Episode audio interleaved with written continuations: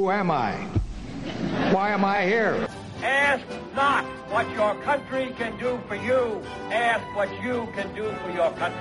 I shall not seek, and I will not accept, the nomination of my party for another term as your president. Tear down this wall. And the wall just got 10 feet taller. We're going to California and Texas and New York. We're going to South Dakota and Oregon and Washington and Michigan. And then we're going to Washington, D.C. to take back the White House. Ah! Welcome to Election Shock Therapy. My name is Chris Moore, and here at Bethel University, joining me in my office is Sam Mulberry, Andy Bramson, and Mitchell Crum. We have the full complement today, at least for a little while, because, Sam, do you have a meeting today? I do in fact, have a meeting. Unless you're wondering if maybe we've just impertinently scheduled these meetings exactly when Sam has other meetings. Sam is the director of the Student Support Center here on campus, and so you're sort of at the whim and mercy of our students when they schedule meetings for their classes. And I told Chris, and I won't obviously name a student's name, but I'm like 99% sure that the student I'm meeting with won't come. Oh, but no. I have to be there to do my job to say I was there, and then so I might come back for the end of this if time. Now you're 100% sure the student won't listen to this podcast? They won't. They don't know the time we're doing this, and yes. They're not listening to this podcast. So it is finals. Well, this is the last week of class. Mm-hmm. Tomorrow's the last day of class, and then we have finals next week, gentlemen. What's your final exam like? My final exam? Yeah. I have three of them to give. Well, really four, but two are iterations of the same one. So okay. They're going to be super tough. Is it tough? Is it brutal? No, they're not that brutal. I just wrote the comparative one last night, and I think it's very doable. Shouldn't take them a full 2 hours. So to reward students who are listening, you want to give them one of the questions? I'm already giving them an exam review, so no. Oh, yeah. Come on. Trying to incentivize listening to the pod. Plus, you're assuming that I can remember a specific question off the top of my head. Exam, you could start with Turkey, comma, what's up with that? Question mark. 10 points. Oh yeah. Anyway, so I have to finish putting together the humanities exam today. So. Okay. Good times.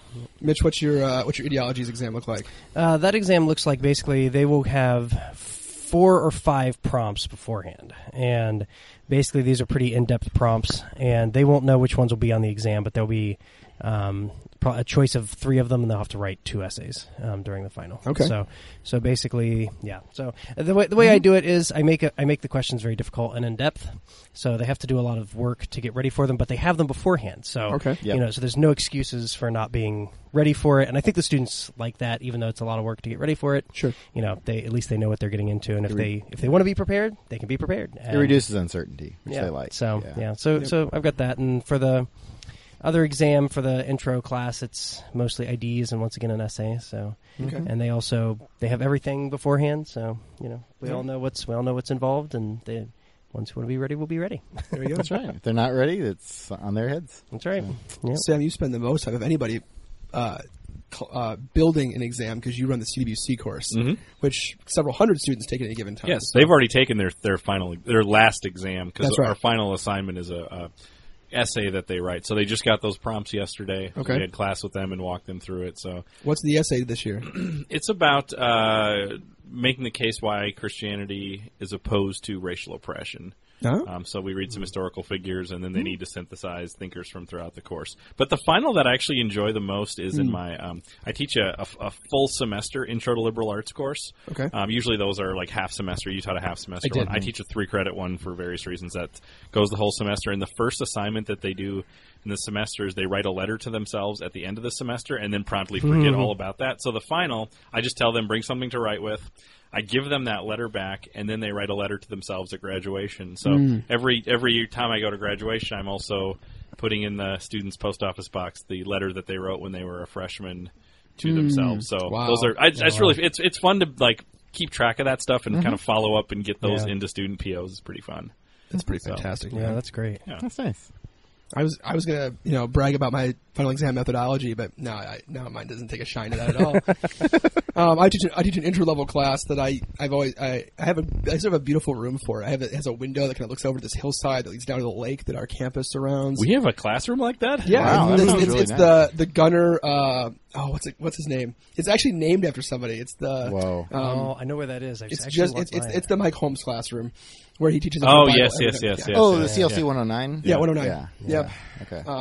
But it's like some classically Swedish. It's like Gunnar Norquist classroom or something like that. I can't remember exactly what. Not Grover Norquist. No, it's different. During the summer, it morphs into like an event like office. It's like an office. Yeah, exactly. Yeah. But I've always teased my students that the final exam will include a physical challenge component for my Intro to International Relations class. Mm-hmm. And so maybe some year I'll actually carry that out and set up like an obstacle course on the hillside, and you'll have to deploy sanctions and then negotiate a treaty and then get something ratified by the Security Council and Mm-hmm. All on a stationary bike or something? Well, yeah, I mean, it'd be like a biathlon. You'd run from station to station kind of thing. Yeah. I like that.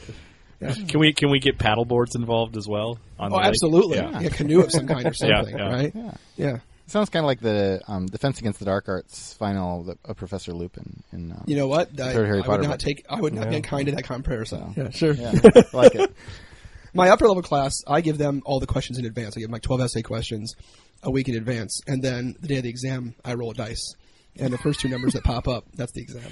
Is there any special rolls on that they can get out of the test altogether if they roll double sixes 3 times in a row or something? Actually, the one thing I allow them to earn over the course of the semester is they can earn the right to roll 3 times and then pick the 2 they want.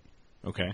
And they have earned that this year. So does each student roll, or does the roll for a class? You roll for the class. Okay, that would burn a lot of the final exam period. Yeah, it's unfortunately, I only have an hour and 20 minutes to finish. Exactly.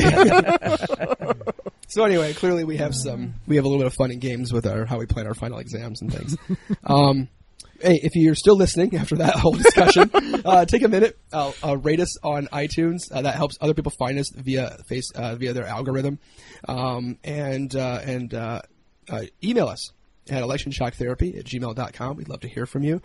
We're sort of winding down the election season as the Trump transition takes hold in the media and takes hold in the political discourse. We're moving past election shock therapy and into something more like governance shock therapy. But we're not going to change the name of this podcast to GST, but we are going to revisit this podcast over the course of over the next year in 2017, but probably not weekly. Mm-hmm. We're probably going to fill in those. This channel will still have something in it for you every week, but probably won't be EST, although these guys aren't going away. We're going to just bring in some other characters instead. Mm-hmm. And so listen for Sam and I next week. We're going to preview a few things that you can be looking forward to. But there will be an EST next week. I think we just decided. Yes. That. Yes. Yep. Yeah. We're going to do one more EST next week we got a few things on our agenda this week. Some of those things will bleed over next week. And then some Christmas wishes maybe. Ooh. We should hopefully have the Secretary of State. Maybe. We might. This is the big outstanding pick, and I want to talk about that too. Yeah, Trump hinted that it would come this week or next week. So, who do you think it's going to be, Andy? Who do I think it's going to be? I don't know. I have people I hope it's going to be, There's a huge list right now. Let me pull it up. I'm still kind of afraid it's going to be Giuliani because he hasn't gotten anything else, so it's not obvious what else he gets. I think he's would be an unfortunate choice. He just doesn't seem to me to have the right profile. I'm rooting for Mitt Romney. I think he'd bring dignity to it. He would bring some unity to the party. He has the sort of the business cred to work with on the sort of economic side of the Secretary of State, position, which is an increasingly important part of that. So, that would be my top choice, but I don't think it's going to be him. Can I ask you a question? I mean, you said that you talked about Giuliani and said, well, he hasn't gotten anything yet. From what we can see based on the other Trump selections thus far, I mean, that's a language of sort of having earned or deserved something for the role they've played in the campaign. Is this based on those merits? The other ones, do they seem to be? No, not all the cabinet positions, but he does seem to be wanting to reward the sort of top loyalists. Okay. I mean, So what would examples of that be? Bannon is the most obvious one. Reince Priebus. Was also, pretty loyal. I mean, at a time when many people in the party wanted to ditch Trump and find some way out of it. Priebus was pretty loyal. Jeff Sessions, yeah. Okay. So there's a few. I mean, the one who's gotten shafted, but he's gotten shafted all along, is Chris Christie. Right. Yeah. But the thing is, I mean, honestly. But I think the Trump transition, he was legitimately afraid that he might be indicted. Well, right. And even if he's not indicted, right, I mean, he just looks really, really shady. And so if you're going to make this sort of case that we're here to drain the swamp, I mean, Christie is sort of the ultimate swamp creature, right? So you don't want him in there. Right? That's the title for this episode. All right. I always worry about that. Now we have it. Mm-hmm. So is it Christie colon the ultimate swamp creature? Christie is the ultimate swamp creature. Okay, gotcha. But yeah, but there are several who have not been rewarded in that way, and one of those examples would be like Newt Gingrich, right? Who was another one, and I think that was actually his choice, from right? It sounds he's said he doesn't want an actual job. Right, he wants to just sort of sit there and toss out ideas, right? I so I think he might have been disappointed he wasn't tapped as an advisor, but or chief strategist. Do you think he still might get tapped? Absolutely. I don't know. Probably, yeah. I mean, I think he gets some kind of role, whether it's formal or informal. I mean, my guess is what he would have loved to have done is to have been Bannon, like the role that Bannon got. Yeah. So that's probably what he wanted. And Mitch and I want to talk about psychology and the psychology of the president a little bit later on, maybe this podcast and maybe into next week as well. But one of the things that's worth pointing out here is that some of the biggest personalities who supported Donald Trump are not the ones who haven't gotten picks so far. Yeah. True. A lot of the people who have, I mean, Steve Bannon has a lot of very controversial views, but he's not a huge personality. Right. In contrast, Newt Gingrich, big personality. Chris Christie, big personality. Rudy Giuliani, the biggest, the hugest personality. And America's mayor. You could, I mean, if you want to take a very almost Freudian view of Trump, and I don't think I want to do that, you might say, well, he wants to be the biggest cat in the room. And keeping these people out of his administration is a way to do that. Yeah, although, so what's interesting then is to juxtapose that with the parade of generals, so to speak, that we've seen, which is an actual parade. Well, you know, he could actually hold a parade with as many generals as he's named. Let's go through this real quick. I'm going to do the speed round. Is that okay, guys? All right, do the speed round. Right. Okay, so we got Flynn, General Michael Flynn, for National Security Advisor. Reince Priebus is Chief of Staff. Chief Strategist is Steve Bannon. Those do not require Senate confirmation. The following people do require Senate confirmation. The Director of the EPA was named yesterday. That's Scott Pruitt. He is a former Attorney General from Oklahoma, right? Yeah, and is as opposed to or fought against some of President Obama's climate regulations. Right. General John Kelly, and I'm sorry. Yes, General John Kelly is for Homeland Security. Right. General James Mattis for Secretary of Defense. Mad Dog. Steve Mnuchin for Treasury. I learned how to pronounce that, guys. Good for you. Elaine Chao for Transportation. Health and Human Services is Tom Price. Commerce is Wilbur Ross. Education is Betsy DeVos. The UN Permanent Representative is Nikki Haley. Housing and Urban Development is Ben Carson, former Trump primary opponent. And even more recently, someone who said that they didn't want to serve as the head of a federal agency, but now he is. Interesting. CIA is Mike Pompeo. In relation to Ellen Pompeo, Grey's Anatomy? I don't know. Okay. And Attorney General is Jeff Sessions. What we're still waiting for, the big ticket item, is Secretary of State. And then we also have the Director of National Intelligence, Interior, Agriculture, Labor, Energy, Veterans Affairs, and the U.S. Trade Rep. Right. Okay. I would... If maybe it's just me, but can we focus on Secretary of State for a little bit? Yeah, sure. I'm going to give you the whole list. So this is from the New York Times. I think some of these people have no chance of becoming Secretary of State. I agree. But this is sort of the broad list. I'm going to give you – there's about 10 names on here. Hold on. John Bolton, former U.S. Ambassador to the United Nations under George W. Bush. Bob Corker, former Senator from Tennessee. Rudy Giuliani, former New York Mayor. John Huntsman, former Governor of Utah. And Ambassador to China under Obama. Zalmay Khalilzad, former United States Ambassador to Afghanistan. Oh, I hadn't heard that one. Joe Manchin, Senator from West Virginia. David Petraeus, General David Petraeus, former four-star Army General. Mitt Romney, 2012 Republican nominee. And maybe the least known name, Rex Tillerson, President and Chief Executive of ExxonMobil. All right. Nice.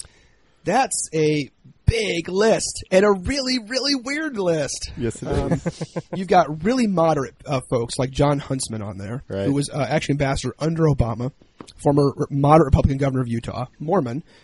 Only the second Mormon on the list because you've also got Mitt Romney. Right. Yep. General David Petraeus, who would make the fourth general in the the Trump administration. Right. And then John on the far right side, folks like John Bolton and Rudy Giuliani and Bob Corker, for that matter, too. Yeah. Wow. There's several different themes emerging here. Do you think Petraeus has a chance to become Secretary of State? Given the parade of generals, absolutely. He would make four and would probably unlock some kind of like buy four, get one free meal. Right, deal. Right. You'd probably get another general somewhere. Yeah. I mean, the the issue with Petraeus, I think, on the one hand, I really think Petraeus could be a good Secretary of State. I mean, the military experience actually could be helpful in that regard. He's got a PhD in international relations. He is a very bright, very knowledgeable guy. We know how those people end up, right? Right. Yeah. International relations, good people, right? Yeah. So, but the problem there, right? The very obvious problem is that Trump just spent, a year and a half campaigning against Hillary Clinton and just reaming her for the fact that she was careless with national security documents, all the email stuff, and we don't need to revisit all that. Even though she was never indicted for it. She was never indicted. She was criticized by the FBI director for her careless handling. Yeah, she was criticized but not indicted. There was no evidence to indict her. They revisited again, very famously right before the election, which was probably very costly to her, and once again concluded there's nothing there to indict her about, right? And now we're having a serious conversation about a guy who was convicted, who was, confessed, who actually pled guilty, right, to doing the things that Trump has just spent the last year and a half attacking Hillary Clinton for doing. So that's a problem, and that to me ought to be a deal killer. On the other hand, after the last few months, I'm not prepared to say anything's a deal killer or anything's out of bounds. I mean, it might happen, right? But it just seems to me like that ought to be a deal killer. Yeah, in some ways too, Petraeus, and Mattis, the Secretary of Defense, would make a pair of generals at the two most prominent and probably the two most important leaders in the cabinet, other than the presidency itself, right. Secretary of Defense, Secretary of State. Right. But they're somewhat similar and somewhat different in terms of their approach both to military and also to governmental policy. Mattis is famously a hard-nosed, hard-lined realist who is willing to is when he uses military force, but also recognizes the importance of diplomacy. Petraeus, on the other hand, has been more of a progressive thinker on military doctrine. Right. He famously helped co-author the new military counterinsurgency manual and was central to changing how the Bush administration handled the fallout of the war in Iraq and then subsequently the war in Afghanistan as well. Right. So attitudinally, I think they're quite different, although ultimately both of them, I think, are very defensible picks if you put aside Petraeus's informational indiscretions. Yeah, if it wasn't for that, I would say he's one of the best names on that list. But because of that, to me, that's just that's a big deal, and I think especially given the campaign. I think even as much as Trump likes to buck conventional wisdom, I think this disqualifies him. I don't think Trump will pick Petraeus. Yeah, I would be surprised for that reason. But on the other hand, he is a general, and he's picking a lot of generals. He is. So, why is that? I guess there's a part of me that looks and says there's a few things about Donald Trump that remind me a lot of parts of the world that I study. Oh, no. Wait. Can you explain a little bit what you mean by that? So I study African politics, in particular West Africa. And so you run into a lot of sort of personalistic leaders and a lot of military leaders in there. And Trump feels a lot like that style, right? So it's very personalistic. I mean, it's all about him. You think back to his convention speech, right? And this language, I alone can fix this, right? You need to kind of trust me. I mean, it's all about sort of putting our trust in him, even though he hasn't outlined any real sort of specific policy positions. And then, these kind of leaders in sort of African history have tended to be very sort of grandiose in style. They want to take big titles for themselves. They want to have big awards, and big epaulettes. And surround themselves with people who sort of look grand, right? And so, having a bunch of generals who have to sort of do his bidding and, listen to him and, go do his dirty work and wear these sort of, these grand sort of outfits around him, right? I mean, I think there's something that although to be fair, they would not be in uniform. Mattis and Kelly, they'll be in suits. I'm gonna withhold judgment on that, but you're probably right. I mean, quite literally. I mean, they're retired and removed. But are they not allowed to wear it? I believe, other than for ceremonial functions, they are not allowed to wear their uniform. But it would be a simple matter of the president saying, all functions are ceremonial functions, right? Okay. All right. I mean, you might be right, and I'm hopeful you're right. I would rather not have the image of the president of the United States surrounded by 3 or 4 generals at all times in uniform. But yeah, I'm also not ruling that possibility out. I'm intrigued to see what they wear. That's going to be more interesting, actually, perhaps, than what the first lady wears. Right? Is what the generals choose to wear. Speaking of someone who's fashion deficient, I am ultimately bewildered by why people care about what the first lady wears. Yeah, well, I am too, but that's I'm a politics nerd. So. Mitch, one of the criticisms that's emerged and been debated, and I think rightly so, from this from these appointments is that the potential wearing down of a barrier between civil and military relations. Yeah. How concerned should we be that Trump has appointed 3, possibly 4 generals to his cabinet?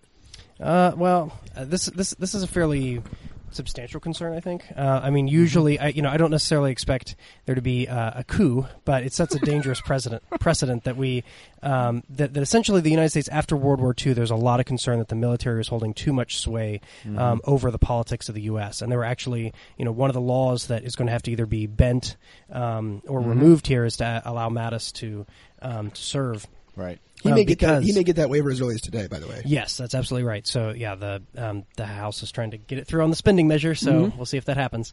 Fun time. But at any rate, and those are real concerns. I mean, essentially what you often see is the military carries a lot of clout, both in terms of their public image and also in terms of just raw lobbying and then even in voting. And so there's always a concern that you actually lose the civilian nature of the government, which is crucial. I mean, basically that you don't want a government that's run on force. You want a government that's run for and by the interests of the people that are being governed. Right. And that's an essential difference. I mean, that the United States has tried to preserve for pretty much since its beginning. I mean, basically, George Washington was, the military was willing to follow him and say, we want you to be something more than what you are. And, he famously stepped aside from power, stayed away, didn't want to take that over. And so we have a long tradition here in the U.S. going all the way back to the founding that you were very cautious about how much power you give to the military over the government. Mm-hmm.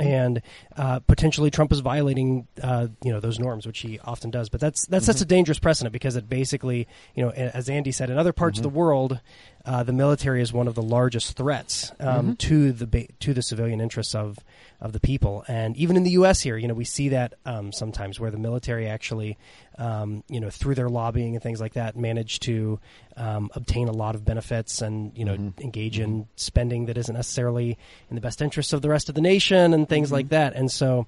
my students are learning about this semester. Sometimes that spending happens in spite of the military. Right. Well, that's true too. Yeah. Yep. But there's also and then there's also the question of, and this is sort of a question that maybe you guys are better equipped to debate. But there's been a question of whether the U.S. has become in some ways held hostage to the agenda of the military and having the military at the levels that we have sort of in the Middle East, and that essentially after the Cold War, the military became this extremely large thing that was basically looking for a purpose.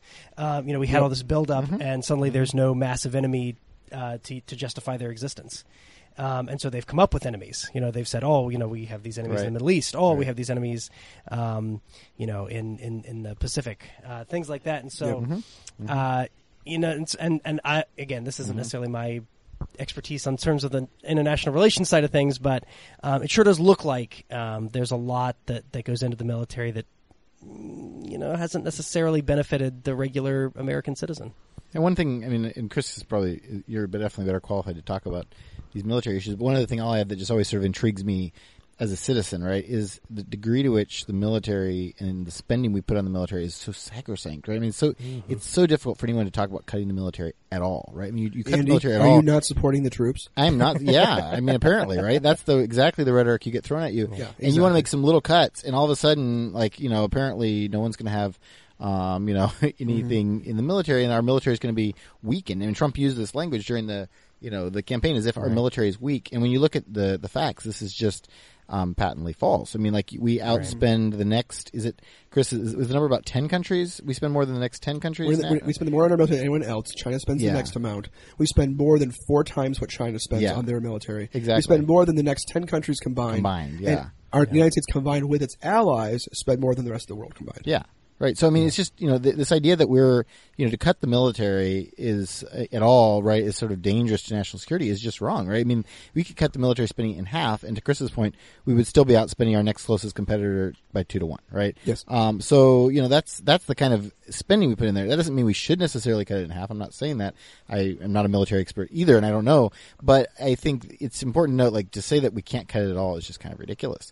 But that's you know, that's the position military has in society. So back to the original question, right? Mm-hmm. I mean, this is why it becomes a concern too when you put, you know, not only does the military already have this really privileged position, but now you give them the political positions too, mm-hmm. In some really important spots. I mean, Homeland Security, Defense, and possibly State, right? I mean, these are big, as well as, of course, National Security Advisor. You know, if they get State, then they have basically all the relevant foreign policy advisory positions, unless you consider Ambassador to the UN really, really important. And I would say that's secondary. And one doesn't imagine that Nikki Haley is going to stand up against the generals. Yeah, right. I mean, you just can't see Nikki Haley going toe to toe with, you know, Not because she wants to and can't, but because she doesn't want to. I think her views largely agree with that. Well, right, and also she doesn't have. Let's be honest. I mean, Nikki Haley's, I think, very capable, and I think she'll do a good job at UN, but she simply doesn't have the foreign policy chops of the generals that we're talking about. Right? She is new to that realm. And so it's going to make it hard for her to, you know, sort of fight those battles, even if she wanted to, and I don't think she does. I'm going to take a slightly opposite opinion of you guys. I think, in general, that it is a good thing that we have a barrier between civil and military relations in the United States. Mm-hmm. Samuel Huntington has written about this 35 years ago, and we've been thinking about it a lot since then, too. Mm-hmm. That said, if you look over the course of American history, we've only had a little over 40 presidents, and about 1/10 of them have been generals. Mm-hmm. Washington was, William Henry Harrison, Ulysses S. Grant, Dwight Eisenhower, Zachary Taylor, Jackson. Andrew Jackson. Yeah, so more than 10%. So more than 10% have been generals, and that's been fine. Now, the other thing to consider here is, since the post-World War II era, American military force in the world has grown dramatically and remained at a high level. Mm-hmm. And so the only person who was a general and also was commander-in-chief during the time of American military ascendancy in the world was Dwight Eisenhower. Mm-hmm. Since that time, we went through a whole series of presidents who had military experience and had mm-hmm. military rank. So all the way from John Kennedy all the way through George H.W. Bush, all of those presidents, every one of them, either served in World War II or attempted to serve in World War II. Right. Thinking about Jimmy Carter there for a second. And Reagan, too, didn't serve, I think. He made movies for... Correct. Good point. Right. Yeah, that's fair. But he was. I think he had a medical reason he couldn't. Or something. Right. Yeah. And that was the big knock against Bill Clinton. Ultimately, mm-hmm. was that he hadn't. They didn't serve in World War II. Well, no, they didn't serve in World War II. So he avoided serving in Vietnam. Right. He did. And to be honest, that was also true of Donald Trump. Although no one has made any. That was not even an issue. Fascinating. That's true. It hasn't even come up. Yeah. Yep. But we've gotten kind of used to that, honestly. I mean, maybe Bill Clinton did Donald Trump a favor in this regard, right? Quite possibly. Between Clinton, Bush, and Obama, I mean, none of them have really, you know, I mean, Bush had Air National Guard experience. But you know, none of them have served in the sort of, you know, on the front lines. So correct. So I think all that to say is my opposite opinion, I think, of yours is that I really think that Americans have been inculcated enough to understand that there is a close relationship between the presidency and the military, mm-hmm. that a lot of our presidents have had military experience. A lot of them were generals, in fact. Mm-hmm. And that I'm not as concerned about that as maybe as perhaps the two of you are. I would be more concerned if the military was attempting to play more of a formal role in politics. Mm-hmm. You're absolutely right. They're lobbyists. Mm-hmm. But I don't see them attempting – I see the military being more respectful of the civil-military divide and more respective of mm-hmm. orders from civilian commanders-in-chief than and that so from that perspective I'm fairly sanguine mm-hmm. about the likelihood of the military sort of grinding down democracy in the United States. Mm-hmm. I think I generally agree that it's I would add it like sort of this list of concerns and you know, why does he feel like he needs to surround himself with these kind of people? And it feels to me like it's some kind of affirmation of Trump more than sort of choosing the best available. So? Yeah, because he seems to me like a guy with a pretty fragile ego, honestly, who really needs to be affirmed. And it's affirming to have people with these military credentials. It feels to me like there's something going on there. I mean, I'm not the political psychologist in the room, so I don't want to go too far down that path because I'm not sure I can defend what I'm saying. But at the same time, it leaves me vaguely uneasy, even though I kind of agree in theory with you that we have pretty robust institutions in that regard, and it's probably going to be fine. Mm-hmm. But I'm still left with this sort of vague feeling of unease. Yeah. I think the biggest concern there too is Mattis. I mean, given that he's you know basically just retired. Correct. That's what we talked about just a moment ago, is that Mattis needs a waiver to allow him to be Secretary of Defense, because there is a rule in place that says you cannot be Secretary of Defense until you've been retired from the military for 7 years, and he's only been retired for about two. And actually that 7 years was just reduced in 2008. It used to be 10 years. And so even saying 7 years is actually a concession. And so, I think that combined with the other generals raises some questions. Mm-hmm. Yeah. Okay. Mm-hmm.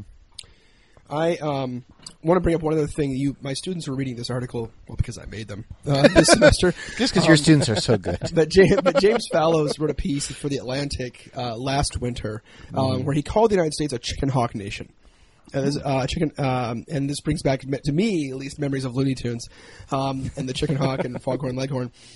But the idea of a chicken hawk nation is that we are more than willing to engage in aggressive military action abroad as long as someone else is fighting the war. Mm-hmm. As the American population has grown, and as more and more of us and as our military has been able to remain relatively small relative to the size of the population, far fewer of us than ever before directly interact with family members who are in the military. Mm-hmm. As a consequence, because less of us are invested in war in a direct level, we're more willing to have somebody else fight it.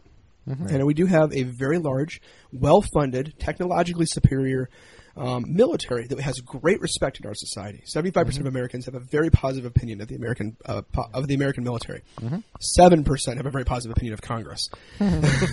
So, from that perspective, it doesn't surprise me that Trump is bringing in generals. They automatically command respect. Yeah.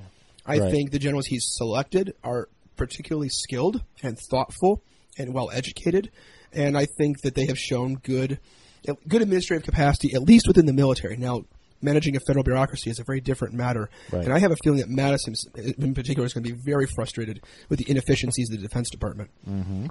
But...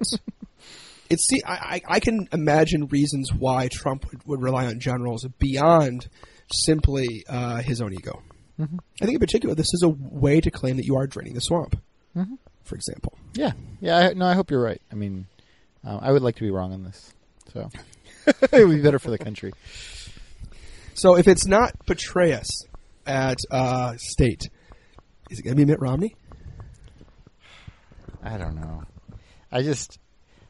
Much as I would like it to be Mitt Romney, I'm just not convinced that Trump is really going to put somebody who, I mean, not only opposed him, but opposed him to the very last moment, I mean, and vociferously through the election and said some really harsh things. I mean, and to be fair to him, I mean, like, you need to have a good trust in your Secretary of State, and that does just seem like a wow. That would seem very magnanimous if he did that, and that would surprise me with Trump that he would have that degree of magnanimity. I think Romney would be a very good choice for a lot of reasons. He's a good administrator. He's got the sort of business savvy to do this job well. He's got the great kind of personality for State. He would balance out the other sort of foreign policy choices pretty well. But I would be kind of surprised if he went that route. I think if he did, it would signal that Trump is fundamentally disinvested from foreign policy. Mm-hmm. That Romney's the kind of pick you would make if you wanted to kind of tune out foreign policy and just focus on domestic matters. Mm-hmm. And that was sort of the illusion that John Kasich gave us midway through the election process during the general election, when supposedly he was contacted by one of Trump's children and offered the VP role, and offered that he would be in charge of foreign policy and be in charge of domestic policy. And when Kasich allegedly asked, what is Donald Trump going to be in charge of? And they said, making America great again.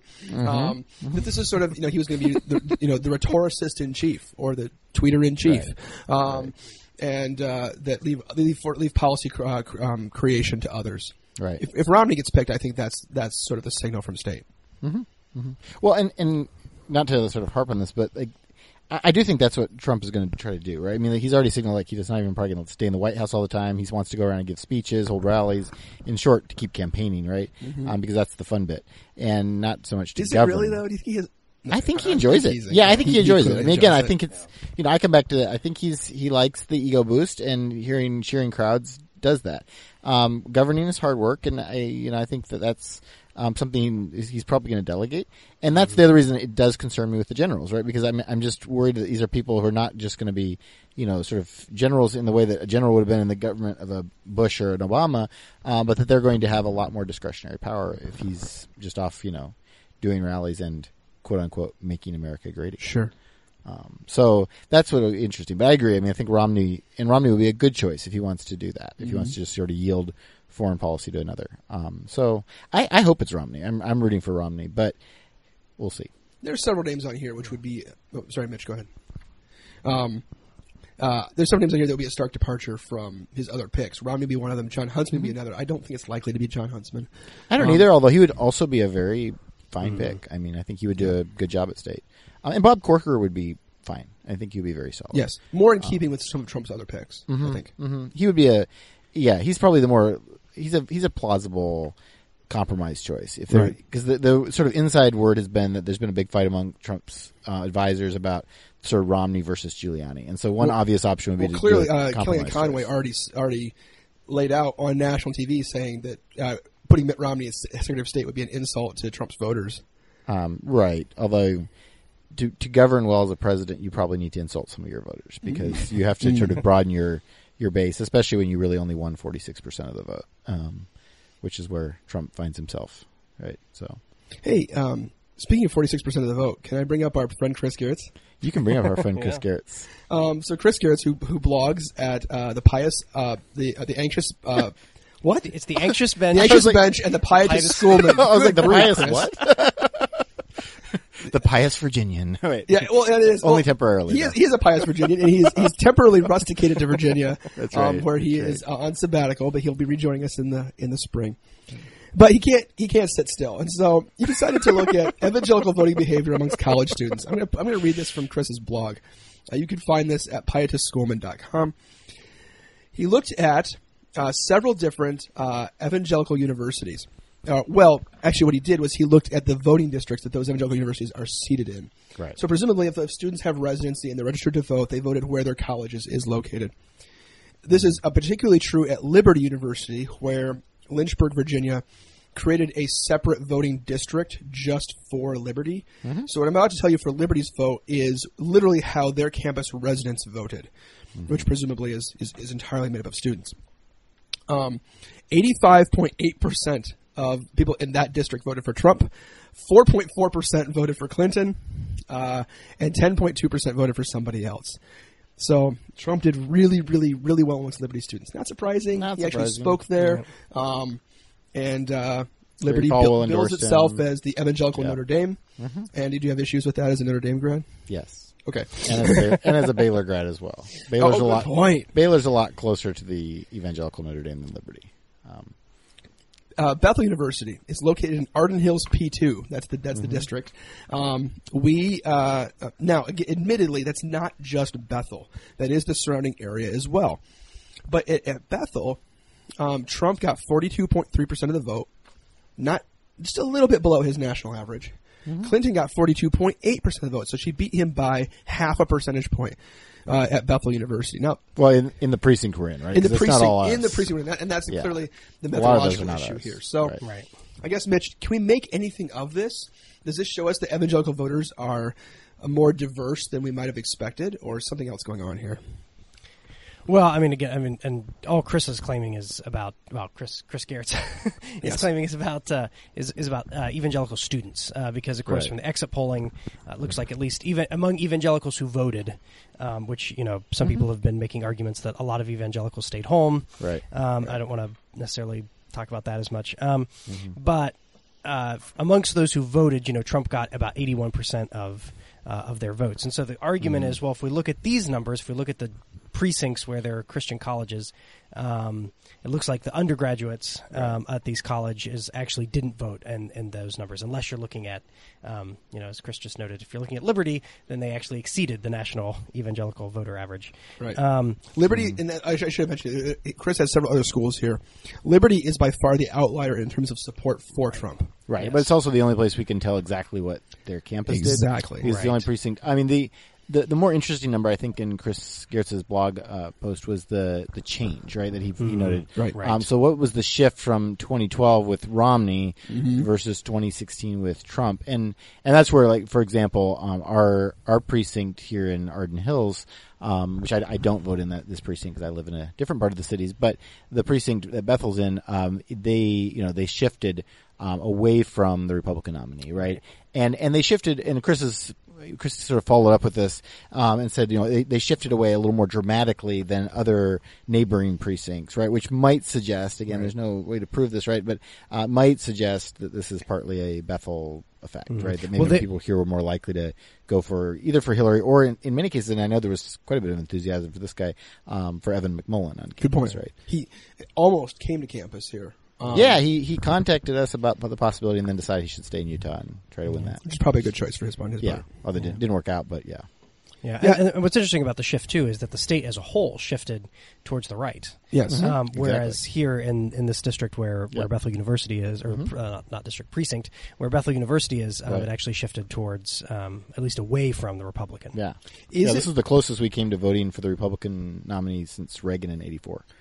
Yeah. Noting liberty as a possible exception, is it fair to say that Christian evangelical college students are more left than evangelicals in general?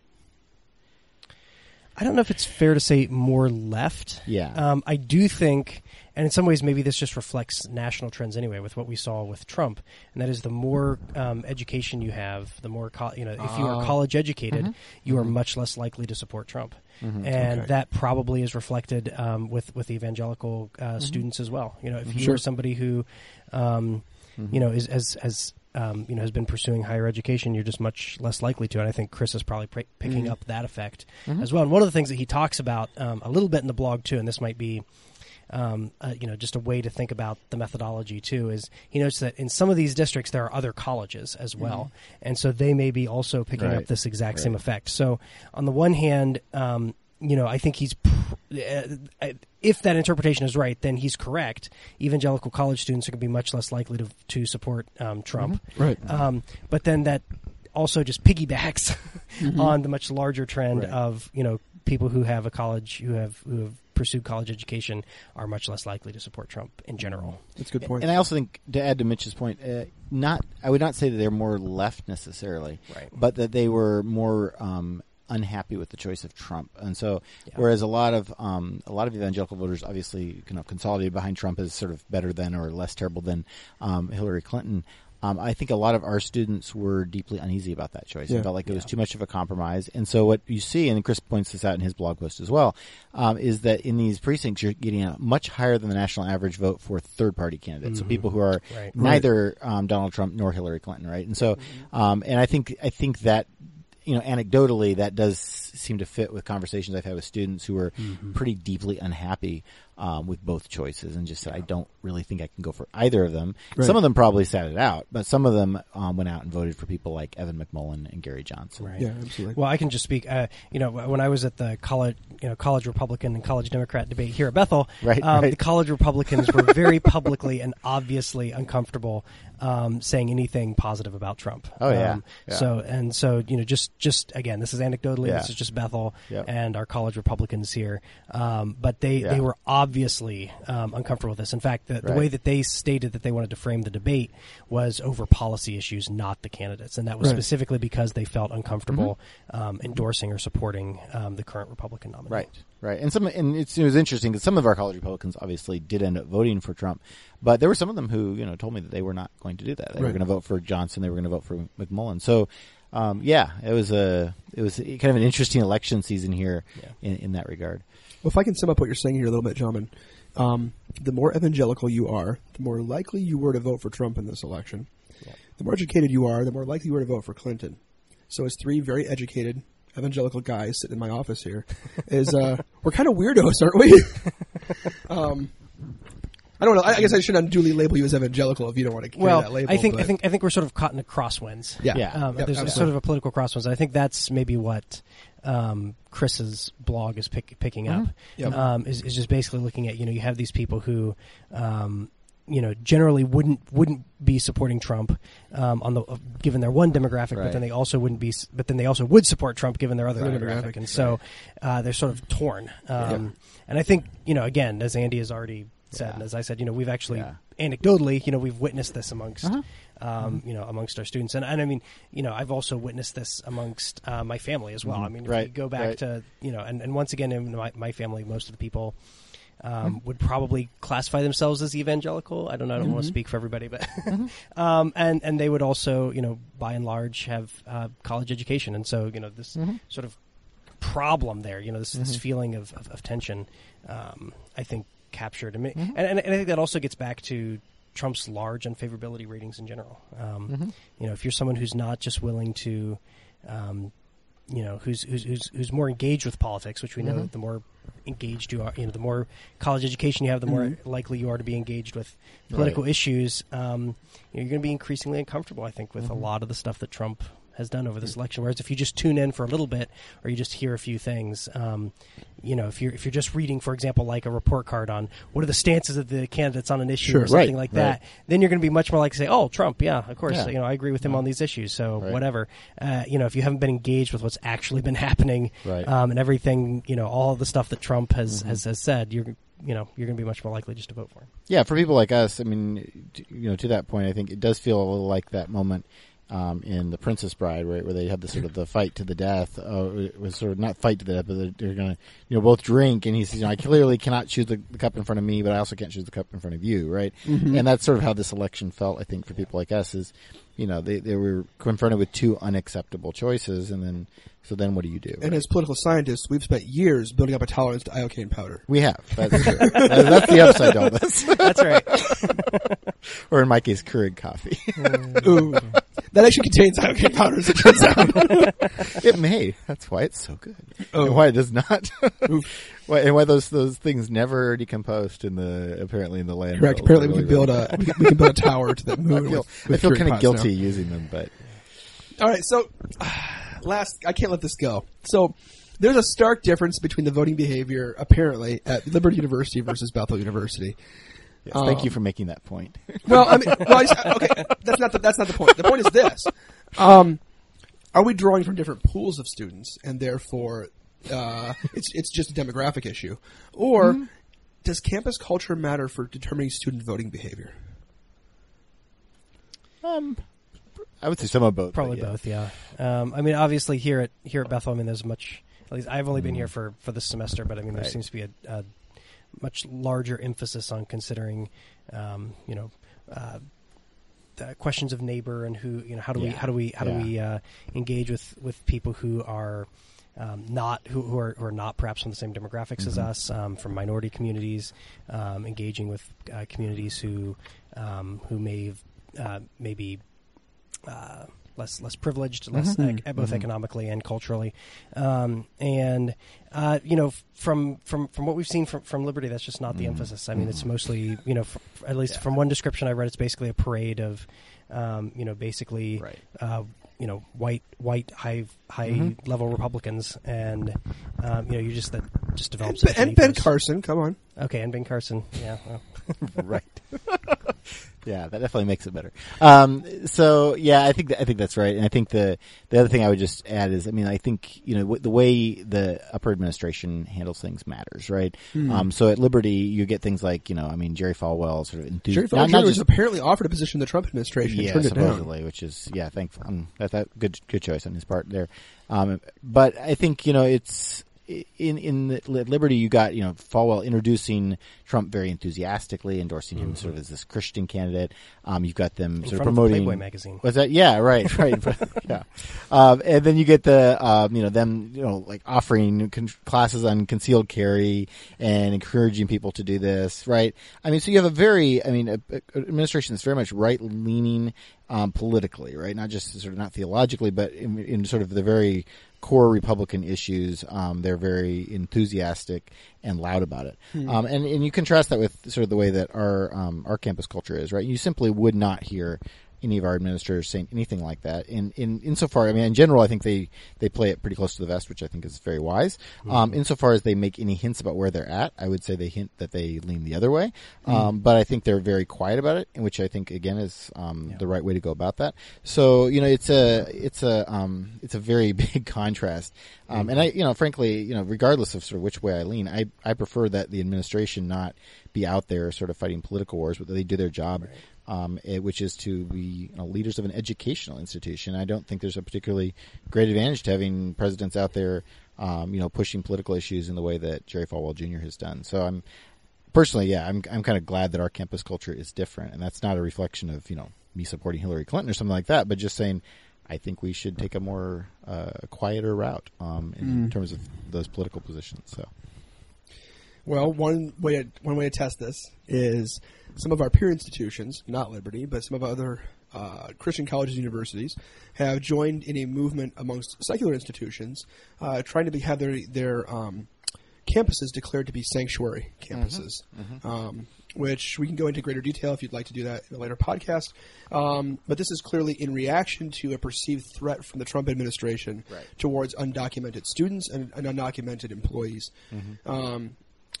So far, our institution has not taken action on that, although I think there is a movement building to lobby the administration to do something in that regard. So this would be a test to see kind of if our administration continues, as you said, Andy, I think correctly so, to play this close to the vest or whether we'll take any kinds of political stands in relation to presidential politics.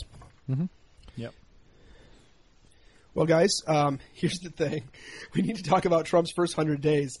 But before we started recording, because we said we would do this in our last podcast, before we started recording this morning, we both all said, we don't know what to expect in the first 100 days. We have a few suppositions. Once we get his candidacy in place, we think it's really likely that there'll be some kind of reworking of Obamacare, at least an attempt to do so. That will probably be led by Paul Ryan. We think that there will be maybe some action taken on immigration in the short term. But beyond that, this is an administration that hasn't signaled its big big policy moves up front.